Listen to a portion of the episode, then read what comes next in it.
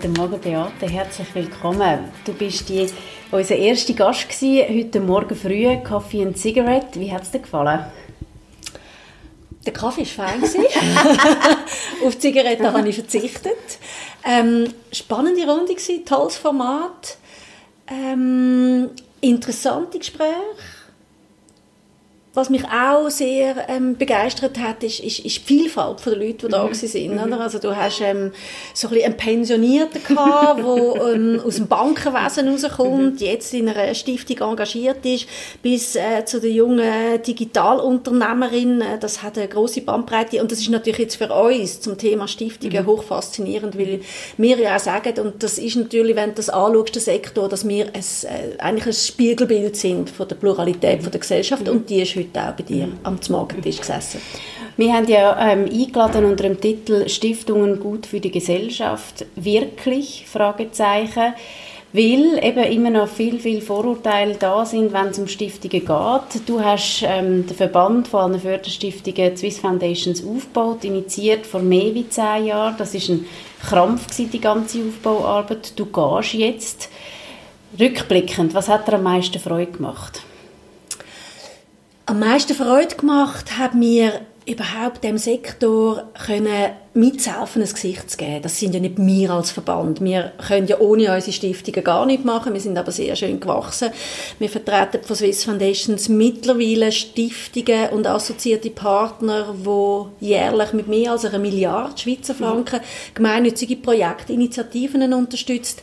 Und dem Sektor, das ein bisschen mitzuhelfen, zu gestalten, das zu professionalisieren, das sichtbarer zu machen, ähm, da auch Wirkungsdiskussionen können anzuziehen, das ist natürlich ein Hochgenuss in den letzten, wie du gesagt hast, fast 15 Jahren. Was hat der Fest Buchweg gemacht in diesen 15 Jahren? Stiftungen, gemeinnützige Stiftungen, die sich selber gehören, ähm, vor allem die, die wir vertreten, wir sind die gemeinnützigen Stiftungen mit äh, dabei, die ein eigenes Kapital halten, die bewegen sich eigentlich außerhalb von einem Marktdruck, mhm. weil sich eine Stiftung eben auch selber gehört, ähm, mit dem eigenen Kapital kann arbeiten, halt so viel ausschüttet, wie sie dann auch einnimmt auf der Förderseite äh, auf der Anlagenseite, außer sie ähm, verwandelt sich in eine Verbrauchsstiftung oder nutzt das Kapital mit das führt ein bisschen dazu, dass ähm, nicht jede Stiftung gleich schnell und dynamisch ist. Also in einem Sektor drin sein, wo kein Marktdruck ähm, eigentlich kennt, ist auch eine Herausforderung. Das habe ich auch kennengelernt. Jetzt, du hast ganz schwere Funktion eigentlich auch gehabt als, als äh, oder Geschäftsführerin. Einerseits eben ähm, alles für die Förderstiftungen machen und da kann man wahrscheinlich nie genug machen. Auf der anderen Seite hat es viele NGOs, die wahrscheinlich von dir auch viel verlangt hätten, dass du vielleicht mehr Matching machst. Wie bist du mit dieser, mit Anspruchshaltung auch umgegangen?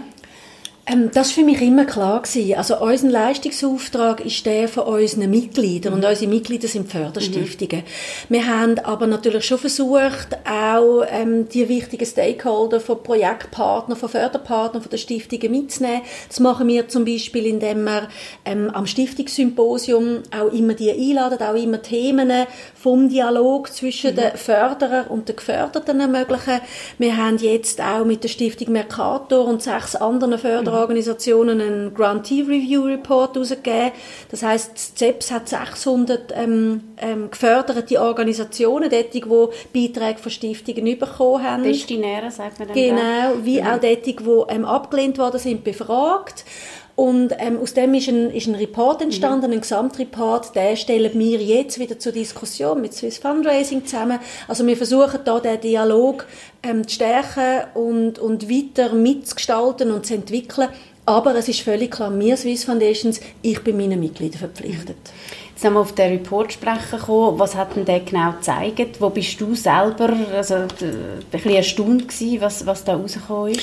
Ich bin erstaunt gewesen, dass das Feedback sehr positiv ist. Von allen? Also ja, es hat sehr, sehr positives Feedback. Ich habe zum Beispiel gedacht, ähm, dass insbesondere die Reportingpflichten, also mhm. die äh, Wirkungsmessungen, mhm. die Wirkungsberichte, die mhm. heute eine Förderorganisation, mhm. also eine Förderstiftung verlangt von mhm. ihren Destinatären und auch von sich selber mhm. verlangt, das finde ich sehr eine positive Entwicklung, dass das mit einem größeren Aufwand verbunden ist und ein bisschen eine, eine Last, eine größere Last würde ich darstellen für die Organisation. Das ist aber nicht so.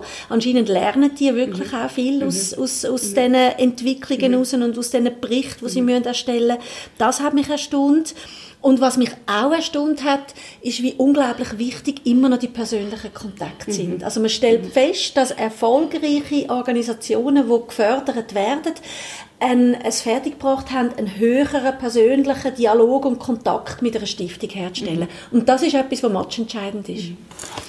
Jetzt, ähm, eben, zehn Jahre hast du fest äh, mitgestaltet. Wenn du ausblickst in die nächsten zehn Jahre, was sind so die Chancen und Herausforderungen von der Stiftungslandschaft Schweiz? Wenn ich zurückschaue und jetzt also so ein bisschen in die Zukunft ein bisschen extrapoliere, bin ich sehr zuversichtlich. Ich stelle fest, dass Stiftungen angefangen haben, wirklich zusammen zu arbeiten, zu kooperieren, mhm. zusammen neue Themen, ich denke an Medienförderung, mhm. zu diskutieren, einen Weg da drin zu suchen, das finde ich hervorragend. Ich bin überzeugt, dass ähm, auch die Herausforderungen, ich will da gar nicht so in die Buzzwords, aber man nimmt irgendwie Klimawandel, Digitalisierung, das wird alle Kräfte in einer mhm. Gesellschaft mhm. verlangen. Ich finde, Förderstiftungen haben da eine absolut essentielle Rolle, so ein bisschen als Experimentierlabor, aber auch als Garant für eine Stabilität da eine Rolle drin spielen. Das äh, wird sektorübergreifender mhm. werden, das mhm. sehe ich auch. Mittlerweile sind staatliche Kooperationen mit privaten Stiftungskooperationen recht gang und gäbe. Ich glaube, es wird das Ausgreifen auch noch im, in, in, in wirtschaftlichen Bereich mhm. stattfinden. Das finde ich auch sehr gut, das sektorübergreifende. Eine Herausforderung wird zukünftig sicher im Thema Regulierungen einmal sein. Wir dürfen einfach nicht die Rechtsform Stiftung, wo halt in sich ein Kapital haltet, ähm, so weit einengen, dass es insbesondere auch für die nächste Generation nicht mehr interessant wird, eine Stiftung zu gründen, weil sie sagen, du weißt was, ich bin lieber ein Impact-Investor als ein Stifter, weil da kann ich einfach vieles nicht, ich kann meine Stiftungsräte nicht honorieren, ich kann nicht unternehmerisch tätig sein, dort müssen wir aufpassen. Das ist für den Sektor, glaube ich, eine der grossen Herausforderungen. Ja, und das Thema Transparenz, oder? Man hat heute eine, eine andere Anforderung an, an, Transparenz. Wenn du jetzt ein bisschen dürftest wünschen, so ein bisschen das Anforderungsprofil von einem heutigen modernen Stiftungsrat, wer soll jetzt heute in einen Stiftungsrat? Hand aufs Herz. In einen Stiftungsrat soll jemand gehen, der Interesse und Lust hat, eine Förderstiftung wie ein Unternehmen zu führen. Mhm. Nicht irgendwie das ganze unternehmerische Know-how bei den Haustüren irgendwie ablecken und mhm. sagen, so jetzt gehe ich hin und endlich darf mhm. ich einmal einfach nur ich mit Herz und Bauch entscheiden. Nein, das darf er nicht. Er darf mit viel Emotionen, mit viel Passion, aber wirklich mit einem strategischen Rucksack und einem operativen Verständnis muss man heute in einen Stiftungsrat mhm. gehen und ich wünsche mir Stiftungsräte, die sich bewusst sind, dass sie manchmal einen Stiftungszweck haben, der vielleicht vor 50 Jahren definiert ist und sie müssen dann immer wieder ins Heute und Jetzt mhm. übersetzen. Mhm. Das heißt, sie müssen immer wieder verorten, wo sind die gesellschaftlichen Entwicklungen, Bedürfnisse mhm. und sie müssen die Stiftung dort drin ajustieren. Mhm. Das heißt, sie müssen sich alle relevanten Fragen stellen und sie müssen Lust haben auf diese Fragen. Und dann müssen sie klug genug sein, in einem Collective Wisdom Prozess auch die richtigen Antworten zu finden. Jetzt abschließend Stichwort Kommunikation. Das heißt auch, heute sind Stiftungen mehr gefordert, ähm, das haben die ausgearbeitet im Rahmen mit der Diskursstrategie, öffentlich zu kommunizieren. Was gibst du da heute Stiftungen mit auf den Weg, basierend auf deinen Erfahrungen? Sie sollen keine Angst haben. Mhm. Ich glaube, das Wichtige ist, dass eine Stiftung, die sich heute zeigt, selbstbewusst zeigt, einen eigenen Umgang mit Transparenz mhm. findet. Ich finde, Transparenz ist nicht ein Selbstzweck, mhm. es ist immer ein Mean to an End. Mhm. Aber ähm, dass sie sollen Lust haben auf das und dass ihnen das auch ganz viel bringt. Es wird eine Qualität bringen, es wird eine qualitätsvolle Projekt bringen.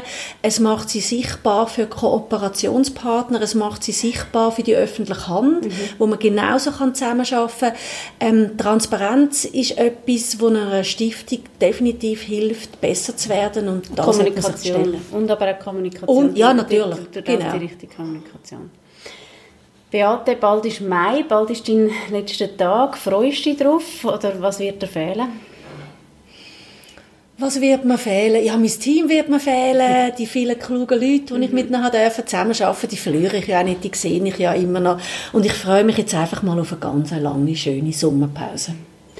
Dann wünschen wir dir das von ganzem Herzen und ich danke dir auch speziell für die wirklich sehr inspirierende und gute Zusammenarbeit. Danke vielmals, Beate. Gebe ich gerne zurück. Danke, Nathalie.